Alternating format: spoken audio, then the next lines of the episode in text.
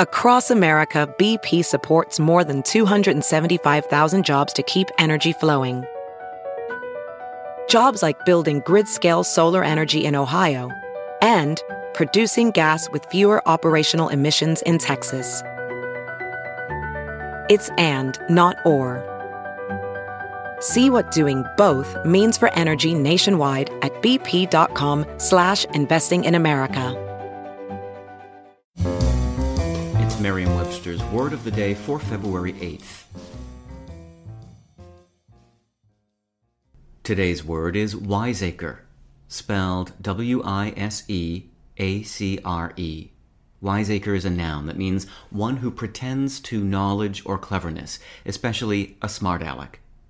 Here's the word used in a sentence from The New Yorker by Catherine Schultz. Regardless of how they choose to do so, most people who contact Congress have legitimate concerns.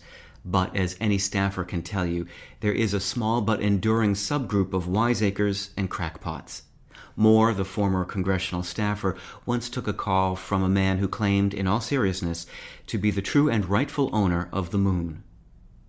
Given the spelling and definition of the word wijssegger, you might guess that it derives from the sense of wise meaning insolent or fresh, the sense that also gives us wise guy, wisecrack, and Weisenheimer. But in fact, wijssegger came to English by a different route. It's derived from the Middle Dutch word wijssegger, which means soothsayer. Wijssegger first appeared in English way back in the 1500s, while the insolent sense of wise and the words formed from it are products of the 1800s.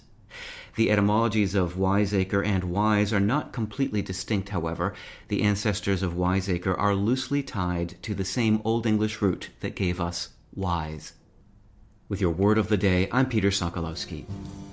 Visit merriam-webster.com today for definitions, wordplay, and trending word lookups.